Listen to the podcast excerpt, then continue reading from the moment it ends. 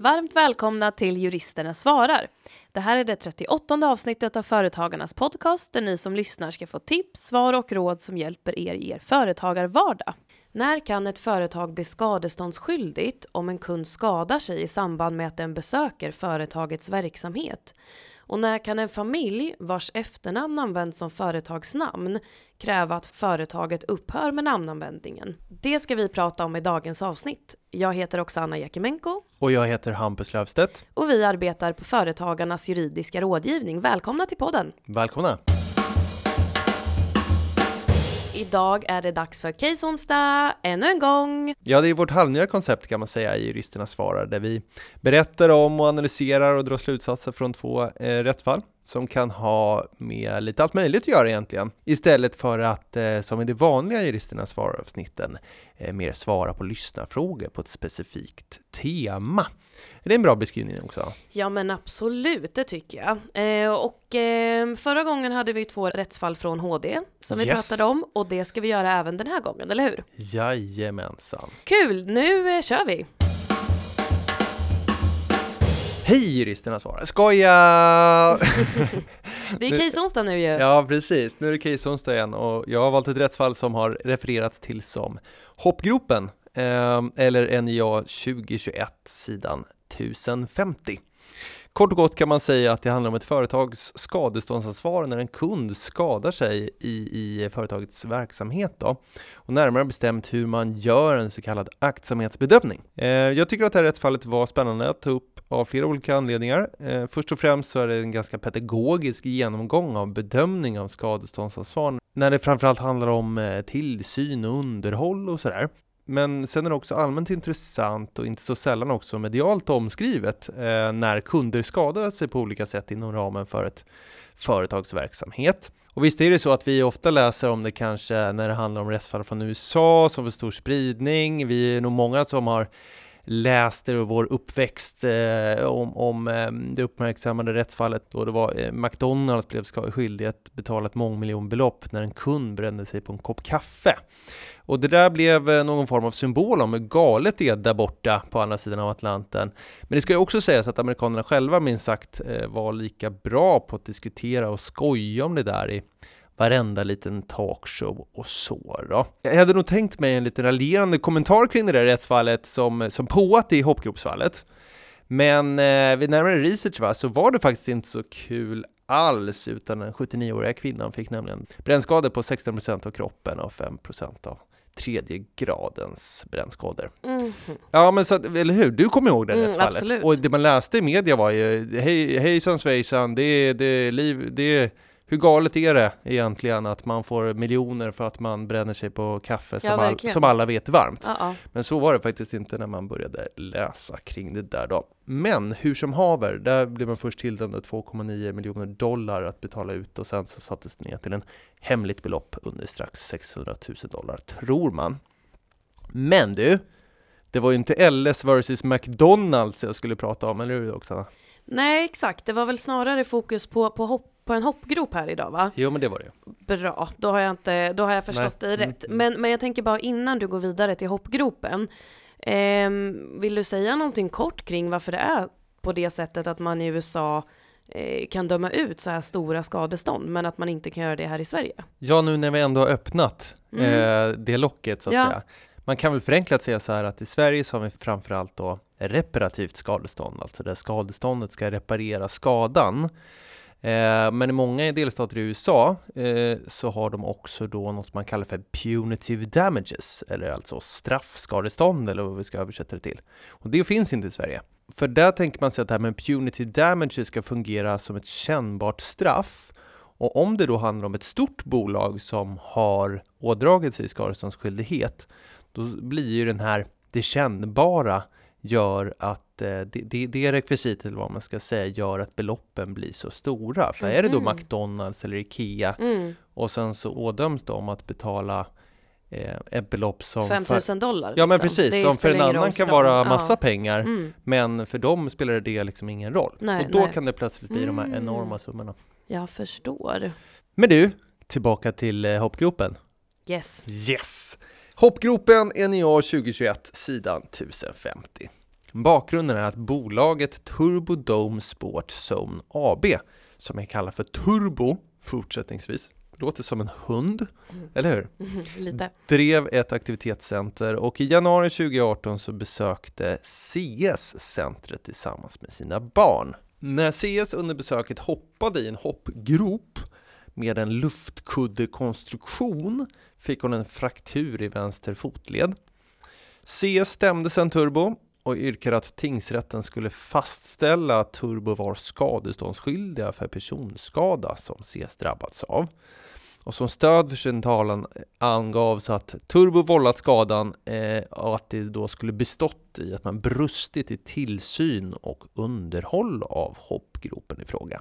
Turbo menar att det inte var skadeståndsskyldiga då det inte varit oaktsamma. Och tingsrätten gick på Turbos linje men hovrätten gick däremot på CS linje och meddelade att CS tillräcklig grad visat att Turbo brustit i tillsyn och att om de hade tillämpat eh, vissa rutiner eh, så hade det inneburit ett möjligt och lämpligt farereducerande. Då. Men att genom att inte tillämpa de här rutinerna så hade Turbo enligt hovrätten agerat oaktsamt. Och då blir det Olidligt spännande! Ja, precis så. Olidligt spännande vad Högsta domstolen tyckte om det här Ja, men då. precis så. Mm. Var är vi då någonstans? Jo, vi hörde här i inledningen lite begrepp som vi kanske undrar var det kommer ifrån och den rättsliga utgångspunkten här är Andra kapitlet, första paragrafen, skadeståndslagen. Eh, man brukar prata om det utomobligatoriska skadeståndsansvaret, alltså när skadeståndet grundar sig på den här lagstiftningen och inte på kontrakt och avtal. Och, så. Mm. Mm. och där står det att den som uppsåtligen, alltså med flit eller av vårdslöshet eller oaktsamhet vållar person eller sakskada ska ersätta skadan. Man brukar kalla det där för kulparegeln. Ehm, och det krävs för personskada och sakskador då alltså att någon utfört en oaktsam handling eh, och att någon har skadat sig och det föreligger ett orsakssamband mellan handlingen och skadan. Här brukar man prata om adekvat kausalitet beträffande ors orsakssambandet, eller hur också? Mm, precis så. Men så kul ska vi inte ha det att vi ska gå igenom hela skadeståndsrätten, men det kanske vi gör i något annat juristerna svarar avsnitt. Absolut, vi får se hur det blir med den saken. Absolut, så säger vi. Och Högsta domstolen de tar avstamp i att eh, när man ska bedöma då skadeståndsansvar så ska man eh, göra en aktsamhetsbedömning. Och här går det igenom hur man kan titta på olika typer av standarder för att se vad som är aktsamt beteende då. Eh, och det kan ju vara så att man tittar i lagar och föreskrifter eller hur man ska agera i, hur man agerar i liknande verksamheter och, och sådär. Ja. Och sen fortsätter man att väga in risken för skada för aktsamhetsbedömning. Om risken för skada är stor, och då framförallt personskada, eh, så, så ställs då särskilda krav på aktsamhet. Så högre risk så måste man vara e- extra aktsam. Sen ska man också väga in den faktiska möjligheten som den handlade hade att förhindra skadan.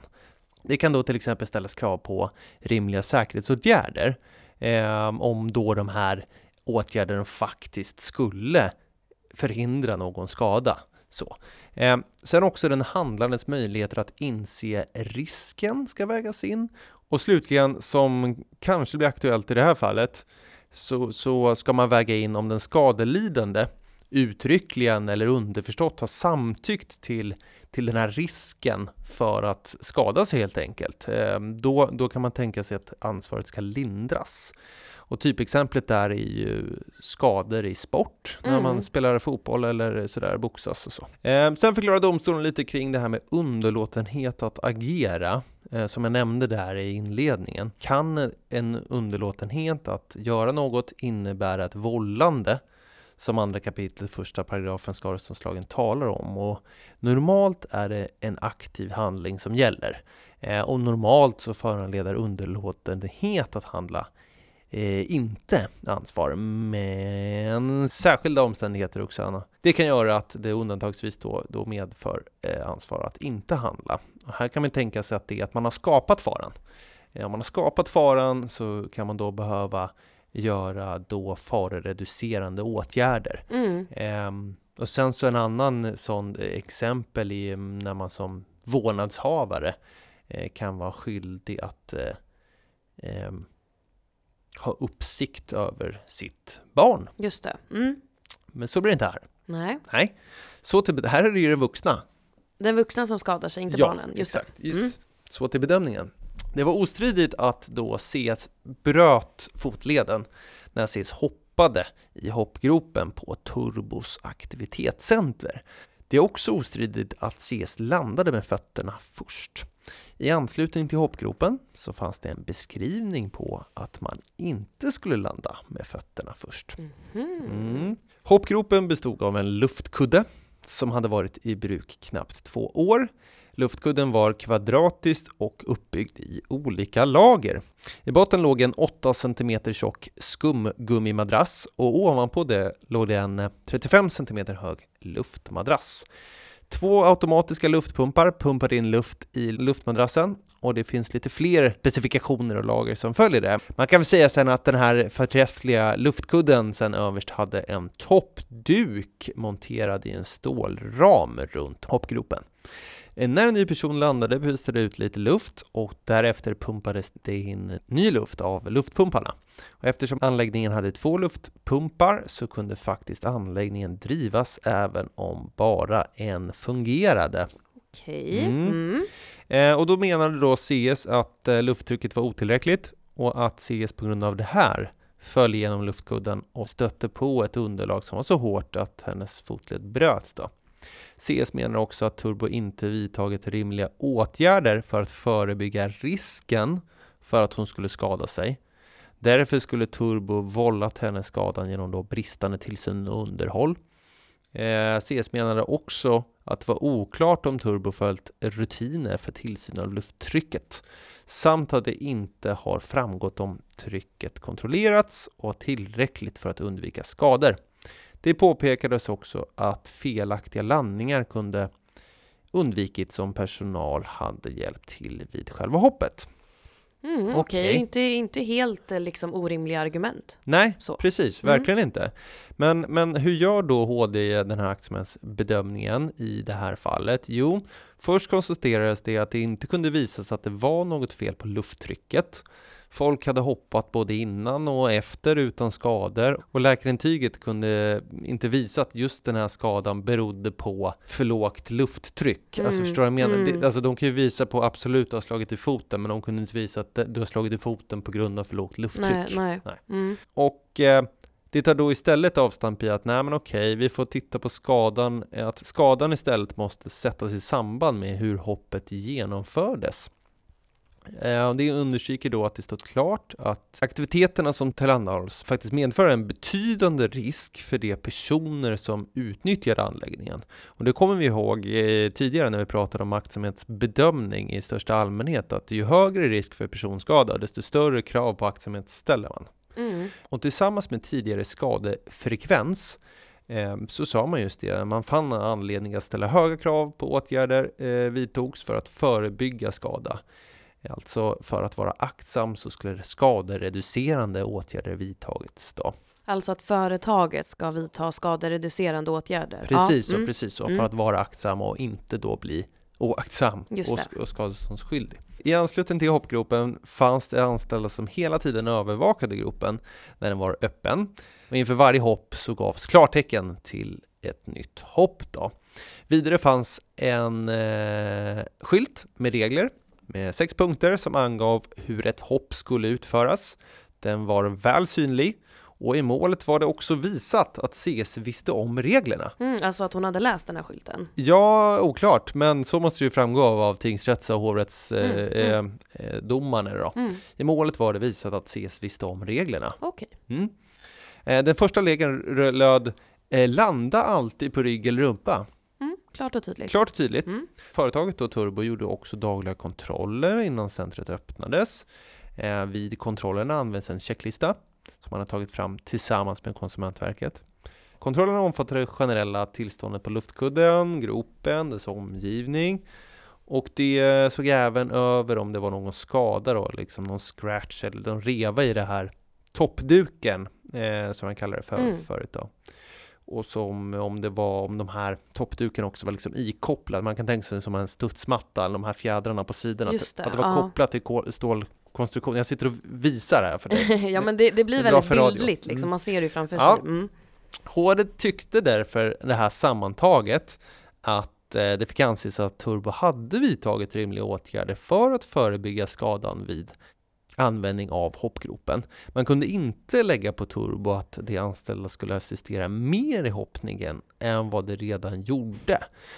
Alltså, hur skulle de göra det? Alltså, skulle de skicka ut dem, Hoppa liksom, med varje gång någon hoppar. skicka ut dem horisontellt? Liksom. Precis. Så, För det var en av argumenten som CS Ja. hade, eller hur? Att man tyckte att de anställda skulle, skulle ha, ja. mer, liksom delta mer på något Ja, sätt, eller ha mer Precis. uppsikt. I HD ser man ju inte vad de exakt har sagt i muntliga förhör och sådär. Eh, Så det har inte jag tagit del av. Men man kan ju då gissa vad de går igenom här så till, säger de det finns en skylt och sen så står de anställda och gör klartecken. Mm, var mer, Ja, då kanske man menar att de mm. anställda också skulle förklara för varje som skulle hoppa vad som står på skylten. Jag vet inte riktigt. mm, mm. Men hur som helst, eh, de tyckte inte heller att eh, det kunde läggas på Turbo att det skulle vidtagit andra åtgärder för att motverka risken för skador. Och håll i hatten till följd av hopp i strid med anvisningarna. Till följd av hopp i strid med anvisningarna. Ja, men eller hur? Alltså om det står landa alltid på rumpa eller rygg och så är det någon som ändå hoppar med fötterna först, då tyckte HD inte att man behövde göra något särskilt åt det eller? Inga okej. ytterligare. Nej. Så, alltså, förstår jag vad jag menar? Mm, alltså, så, och mm. här hade man, man har eh, satt, satt upp en skylt, det finns det anställda där som står och visar, de gör kontroller och då tycker de att det var inte rimligt att de anställda skulle göra mer eh, för att ja, assistera hoppningen Mm. och att man inte skulle behöva lägga mer åtgärder på att motverka risken för skador om man inte följde. Just det. Ja, Ja, mm, jag vet mm. inte riktigt vad man tar sikte på där, men det är väl Nej, på något sätt så här att jag, ja, jag, jag är med, jag förstår vad du menar ändå. att man, Mm. eh, ja, de har vidtagit eh, åtgärder för att faroreducera och det är inte rimligt att man ska faroreducera hur mycket som helst Nej. om man inte följer instruktionerna som Precis. givits. Så Mm, tror jag att man mm, tänker. Precis. Så vid en samlad bedömning av omständigheterna var omständigheterna alltså sådana att eh, Turbo inte kunde anses eh, varit oaktsamt beträffande tillsynen eller underhållet av hoppgropen. Så Turbo eh, hade alltså inte gjort sig skyldig till skadeståndsgrundande oaktsamhet. Mhm. Så det, det blev inget McDonalds-skadestånd Nej. för CS här helt enkelt? Så var det. Mm. Eh, och det hade det ju inte blivit ändå som vi var inne på där från början. Mm. Nej, men precis. Men vad, eh, vad tar vi med oss från det här fallet då, tycker du? Ja, alltså vad jag tycker att man ska ta med, som ni hör är det ju alltid på något sätt någon, någon eh, bedömning av det enskilda fallet så det som man landar Mm. i. Men, men man ska väl ha med sig det här att, och det är därför jag tog upp det egentligen, att skapar man fara, skapar man risk genom sin verksamhet så ska man ju ha, eh, ha i åtanke att vidta skadereducerande åtgärder och ha tydliga instruktioner för sina besökare och kunder eller vad det nu kan vara hur de ska verka i er eh, verksamhet. Så. Mm. Eller Mm. vad tycker du? Bra, det låter bra. NJA 2021, sida 919, efternamnshindret. Eh, parterna i det här målet, det är ju då familjen Bragnum Mm. och Bragnumbolagen. Mm. Eh, och de här Bragnumbolagen, de består av moderbolaget Bragnum Invest Holding AB och dotterbolagen Bragnum Invest D AB och Bragnum Invest E AB. Mhm. Och eh, bakgrunden är så här att eh, familjen Bragnum, de har burit sitt efternamn sedan början av 1900-talet. Och idag så är det totalt 14 personer som bär det här efternamnet och samtliga tillhör då en och samma släkt. Det här efternamnet har sitt ursprung i en släktgård och eh, det finns också en småort som heter Bragnum Mhm. som ligger då i Essunga kommun i Västra Götalands län. Mhm.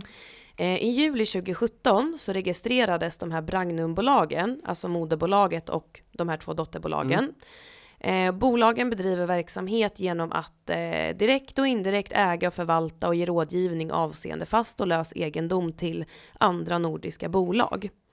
Eh, nästan ett år senare, alltså i maj 2018, då ansökte familjen Bragnum hos Bolagsverket att de här Bragnumbolagens företagsnamn skulle hävas eftersom då det var förväxlingsbart med familjens efternamn. Mhm.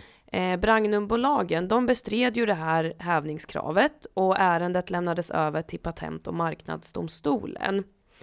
Och eh, lite senare samma år, i december 2018, då väckte familjen Bragnum talan då mot Bragnumbolagen gällande den här hävningen av företagsnamnen. Eh, och i samband med det här då, så beslutade Patent och marknadsdomstolen eh, att ärendet då som har gått från Bolagsverket till domstolen och familjens stämningsansökan skulle handläggas gemensamt då, i en och samma rättegång. Eh, och sen blev det ju liksom så som det blir. Patent och marknadsdomstolens dom överklagades då till Patent och marknadsöverdomstolen. Just det. Och sen överklagades... PMÖD, eller vad säger man? PMÖD, mm. precis. Det blir väldigt långt ord annars. Ja, ganska. Mm. Och sen så överklagades eh, den domen då och då hamnar vi ju i eh, högsta domstolen. Eh, innan jag berättar eh, vad respektive part hade som argument för sin sak mm. Eh, så kan man säga så här att förutsättningarna för hävning då av Bragnumsbolagens företagsnamn Håller du på att dra en Var är vi? Ja men faktiskt, ja. så är jag, precis, var är vi? Ja, jo, innan vi, vi är där att förutsättningarna för hävning av Bragnumbolagens företagsnamn mm. är dels då att eh, företagsnamnet består av något som är ägnat att uppfattas som någon annans efternamn som mm. har särskilt skydd. Mm dels att familjen Bragnum har nackdel av Bragnumbolagens företagsnamn. Eh, så det var ju det här som domstolarna hade att ta ställning till då helt enkelt. Eh, så då, men, men till parternas argument. Som förstahandsgrund för att Bragnumbolagens företagsnamn skulle hävas så sa familjen att deras efternamn har ett särskilt skydd eh, och det är ägnat, eh, för att det är ägnat att utmärka tillhörigheten till en viss släkt och att Bragnumbolagen har ju inte fått familjens medgivande att använda det här efternamnet. Mm. Eh, dessutom så menar familjen att eh, den här användningen medför en nackdel för dem av flera skäl. Eh, till exempelvis då så menar familjen att eh, situationen ger uttryck för att det skulle föreligga eh, något särskilt samband liksom mellan den verksamheten som Bragnumbolagen bedriver och de verksamheterna som familjen bedriver och bägge eh, bolagen bedriver fastighetsförvaltning. Aha. Men ett sådant samband finns det ju inte då. Eh, sen säger familjen också att det är flera familjemedlemmar som har försökt registrera företagsnamn där deras mm. efternamn Bragnum ingår. Men då har man ju fått avslag på det då för att Bragnumbolagen använder sig av efternamnet i sina företagsnamn. Just det. Och sen så anför också familjen att de har lidit men mm. i form av psykiskt obehag till följd av de här Bragnumbolagens användning av deras efternamn. Okay. Eh, för här berättar familjen att det har hänt flera gånger att de har fått frågor rörande Bragnumbolagens verksamhet, mm. eh, vilket familjen menar talar för att det faktiskt har skett en förväxling. Men vilket familjen också då har upplevt som eh, negativt och obehagligt. Mm.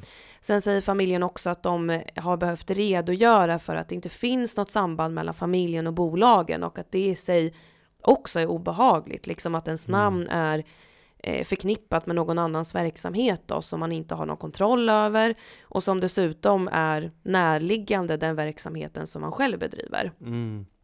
Så. Eh, så det var alltså familjens förstahandsgrund. Eh, familjens andrahandsgrund, alltså som de yrkar på om de inte får igenom sitt, eh, sin förstahandsgrund, eh, det är att Bragnumbolagens företagsnamn ska hävas för att eh, Bragnum först och främst ska uppfattas som namnet på en ort. Och därför är Bragnumbolagens företagsnamn ägnade att vilseleda allmänheten. Bolagen har sitt säte och adress i Stockholm och den verksamhet som bolagen bedriver eh, menar familjen saknar helt anknytning till orten och platserna i Bragnum. Så att mot bakgrund av det här då så menade eh, familjen Bragnum att registreringen av företagsnamnen hade skett då i strid med lagen om företagsnamn och i strid med lagen om personnamn. Mm. Så. Mm, mm. Eh, Bragnumbolagen, de bestred ju familjens yrkanden och eh, ansåg inte då att deras eh, registrering stred mot gällande lag.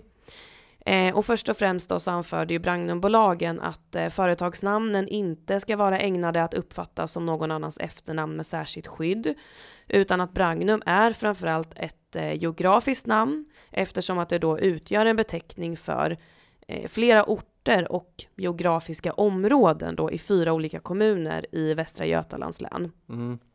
Eh, och Bragnumbolagen menar också att allmänheten i första hand uppfattar Bragnum som en geografisk beteckning och inte ett efternamn.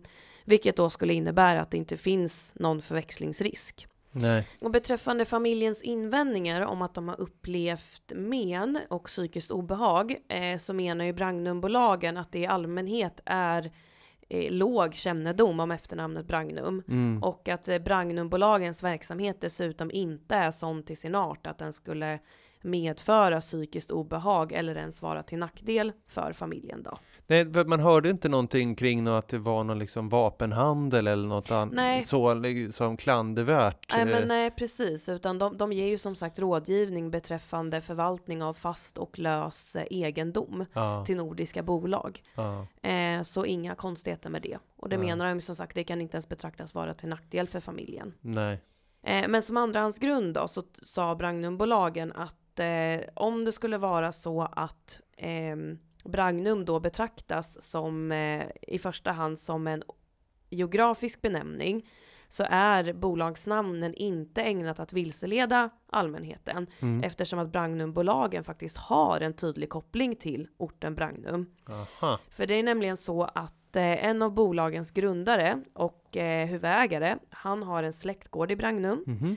Och den här grundaren då, han befann sig faktiskt i Bragnum när bolagen bildades, Mhm. när företagshandlingarna undertecknades Mhm. och när bolagens första investering förhandlades. Mm. Eh, sen har bolagen också kontor i Stockholm och Malmö. Men de har också kontor i Bragnum och de planerar att ha det även framöver. Eh, så att oberoende av Bragnumbolagen och deras verksamhetskoppling till orten Bragnum så menar ändå Bragnumbolagen att det inte föreligger någon, eh, någon verklig risk då för att allmänheten ska vilseledas på något relevant sätt avseende vilken, vilken verksamhet som Bragnumbolagen bedriver. Okej, men, men mot bakgrund då av vad liksom respektive part påstod så var det ju det som HD eh, hade att ta ställning till det var ju om Bragnumbolagens företagsnamn Mm. bestod av något som är ägnat att uppfattas som någon annans efternamn som har särskilt skydd. Plus om familjen hade nackdel av Bragnumbolagens användning av företagsnamnen. Mm. Eh, HD skulle också ta ställning till om Bragnumbolagens användning av ortsnamnet i företagsnamnet kunde anses som vilseledande.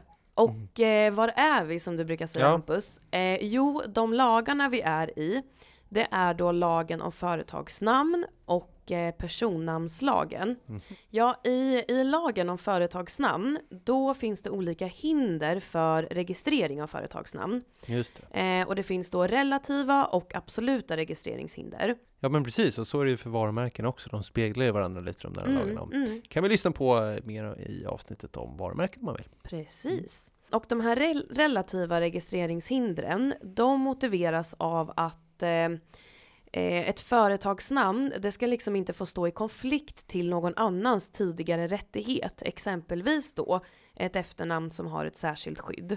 Och de Precis. absoluta registreringshindren, de motiveras av allmänna intressen. Till exempel då att företagsnamn inte får vara ägnat att vilseleda allmänheten.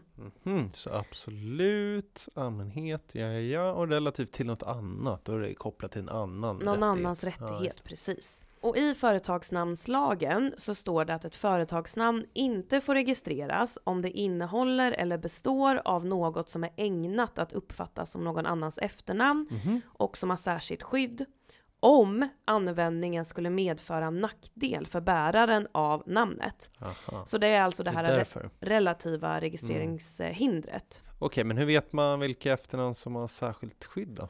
Jo, då behöver man gå in och kolla i lagen om personnamn. För där så framgår det att eh, en person inte får byta till ett efternamn som lagligen bärs Bärs? eller som lagligen bärs eller har burits av färre än 2000 personer. Mm. Eh, så att den här regleringen ger liksom efternamnsbärarna kan man säga ett administrativt skydd Mm. mot att någon annan byter till samma efternamn. Mm. Och på det sättet då så anses sådana typer av efternamn ha ett, eh, ett särskilt skydd och då kan det innebära ett relativt registreringshinder för företagsnamn. Kravet då för att ett efternamn ska ha särskilt skydd, det är Mm. ju då rent kvantitativt. Mm. Och eh, efternamnet Bragnum, det bärs ju av färre än 2000 personer, det bärs av eh, 14 personer. Mhm. Och då har efternamnet Bragnum då ett särskilt skydd enligt den här personnamnslagen. Ja, så det finns ingen föreskrift där alla namn är upptagna utan det är det här färre än 2000 har Ja, eller? det här eh, kvantitativa som- mm, kravet liksom. Men i namnlagskommitténs betänkande, eh, som då låg till grunden för den här personnamnslagen, Ja. eh, där konstaterades att kravet på att efternamnet skulle vara egenartat, eh, liksom i praktiken inte hade någon eh, ja, men någon självständig betydelse utan att det liksom egentliga motivet för namnskyddet det var att den som har rätt till namnet kan lida skada av om någon annan använder det. Och därför så är ju skadeprövningen liksom det som ska vara avgörande i, i en tvist som avser just frågan om någon utomstående då har rätt att använda eh, det här skyddande namnet eller inte. Mhm. Eh, men i det här fallet, innan domstolen går på skadeprövningen, så gör de en liten eh, avstickare kan man säga och grott, grottar ner sig i begreppet ägnat att uppfattas som någon annans efternamn och hur det ska förstås. Eh, och, och kort sagt kan man väl säga att domstolen konstaterar här att bedömningen av rekvisitet ägnat att måste göras i varje enskilt fall, det har vi hört förut. Mhm. Eh, men eh, här säger de också att man ska ta hänsyn till att eh, utvecklingen av efternamnspraxis har varit liberal och den har också inneburit att nya sammansättningar av såväl eh, ord eh, som namn på olika saker och egenskaper har godkänts som efternamn. Vilket då medför att utrymmet för att ett efternamn inte ska anses vara ägnat att uppfattas som någons efternamn har minskat. Det är alltså en större chans idag att något uppfattas som någon annans efternamn än vad det var tidigare. Med För hänsyn till den här ja. liberala efternamnspraxisen. Okej, men alltså, så på grund av att vi eh, nu hittar på en massa olika eh, efternamn så är det alltså så att eh, flera ord kan vara ägnade att uppfattas som någon annans efternamn eller? Ja men precis, Mm. alltså ord eller sammansättningar av Ja. ord. Vi har varit liberala liksom i den tanken vad som ska kunna utgöra ett efternamn. Ja, Och därför då så är det fler ord, sammansättningar av ord som idag kan vara ägnat. Mm, Ja. ja, men jag förstår. Precis. Eh, men hur som helst då, sen så går ju domstolen vidare och tittar på det här nackdelsrekvisitet och skadebedömningen. Eh, alltså om familjen har lidit skada av eh, att Bragnumbolagen använder deras efternamn som företagsnamn. Eh, och just i det här fallet så var det ju ganska länge sedan Bragnumbolagen eh, registrerade sina företagsnamn. Mm. Så här försöker domstolen göra en rent faktisk bedömning om användningen de facto har varit till nackdel då. Mm. Och, så, och här är det familjens bevisning som har varit av stor betydelse för den här bedömningen. Okej, men vad kom domstolen fram till i det här fallet då? Fick Bramnum-bolagen behålla sina företagsnamn? Jo, men domstolen kom fram till, till följande då. Efternamnet Bragnum, det bärs ju då av färre än 2000 personer Yes. och det finns inget med ordet Bragnum som i sig innebär att det inte skulle kunna vara ägnat att uppfattas som ett efternamn, trots att Bragnum också är eh, namn på en ort. Mm. Så det här innebär då att efternamnet Bragnum är ett efternamn som har särskilt skydd enligt personnamnslagen. Yes. Så, det var det första. Så. Eh, men för att det här skyddet då ska innebära ett registreringshinder Mm. Så kommer vi ihåg här att användningen av efternamnet måste ha varit till nackdel för familjen. Mm. Så familjen måste alltså ha lidit skada av användningen. Och beträffande det här då så hade familjen uppgett att de eh, inte själva hade kunnat använda efternamnet för sina egna bolag Mm. och att det hade varit obehagligt att få, att få sitt efternamn förknippat med, eh, med någon annans verksamhet som man inte har kontroll över. Mm. Eh, men domstolen ansåg här att eh, de nackdelar och obehag eh, av praktiskt slag då får man väl säga som Mm, familjen mm, hade mm. upplevt här inte är av den omfattningen att det är visat att Bragnumbolagens användning av företagsnamnen medför en nackdel i lagens mening i alla Mm. fall. Eh, och dessutom då, det här är återkommande, men så är ju Bragnum då eh, också ett ortsnamn Mm. Eh, och det i sig tyckte domstolen medför att familjen måste räkna med en viss risk för missförstånd. Då. Mm. Så mot bakgrund av det här så ansåg domstolen inte att nackdelsrekvisitet var uppfyllt. Så domstolen kunde inte ge bifall på familjens förstahandsyrkande. Eh, men familjens andrahandsyrkande det var ju att Brangnumbolagens användning av företagsnamnen var eh, vilseledande för allmänheten eh, och att det då skulle omfattas av det absoluta registreringshindret enligt företagsnamnet. Och, och när man pratar om det här vilseledandet av allmänheten, Mm. då menar man att det ska finnas en risk för allmänheten att missledas om den prestationen som erbjuds. Mm. Eh, så för att kunna avgöra om ett företagsnamn är vilseledande, då ska man göra en helhetsbedömning, alltså man ska titta på företagsnamnets utformning, den aktuella verksamhetens art, hur företagsnamnet kan förväntas uppfattas av allmänheten med mera. Och hur starkt kravet på anknytning till den geografiska platsen som används i företagsnamnen behöver vara. Mm. Det varierar ju förstås. Och, och då är det ju till exempel så att om företagsnamnet av allmänheten kan Mm. uppfattas innehålla information om att en vara eller en tjänst tillverkas eller tillhandahålls i ett visst geografiskt område, Mm. champagne är väl Mm, ett bra mm. exempel på det, eh, så är kravet på anknytning högre. Mm. Eh, men i andra fall så kan det ju vara ja, men mer eller mindre uppenbart att den geografiska anknytningen i ett företagsnamn inte syftar till att beskriva företagets verksamhet. Eh, och i sådana fall då så är kravet på anknytning lägre. Mm. Eh, och i det här fallet så ansåg domstolen att det då med hänsyn till Brangnumbolagens verksamhet knappast kunde uppfattas som att företagsnamnet innehåller en upplysning om var den faktiska investeringsverksamheten i bolagen bedrivs. Mm. Eh, och dessutom då så hade ju faktiskt Brangnumbolagen en viss koppling till orten Bragnum. Eh, så mot bakgrund av det här då så ansåg domstolen inte heller att företagsnamnen var vilseledande och därmed kunde man inte ge bifall på familjens andrahandsyrkande heller. Hmm. Eh, så summa summarum så fick Brangnumbolagen behålla sina företagsnamn och familjen Bragnum fick betala Brangnumbolagens rättegångskostnader. Och jag tänker liksom att det, det vi ska ta med oss först och Mm. främst från det här rättsfallet det är ju att det finns lagar och regler hur företagsnamn och privatpersoners efternamn får användas. Mm. Eh, och sen för det andra så tycker jag också att vi kan ta med oss att eh, för att kräva då att ett företag ska sluta använda ens efternamn som företagsnamn, Mm. då räcker det liksom inte med att konstatera att företagsnamnet är ägnat att uppfattas som ett efternamn, Nej. utan användningen måste också ha medfört en nackdel för efternamnsbäraren. Just. Och som du var inne på då, har man ett efternamn eh, som, eh, som är efter en, ort.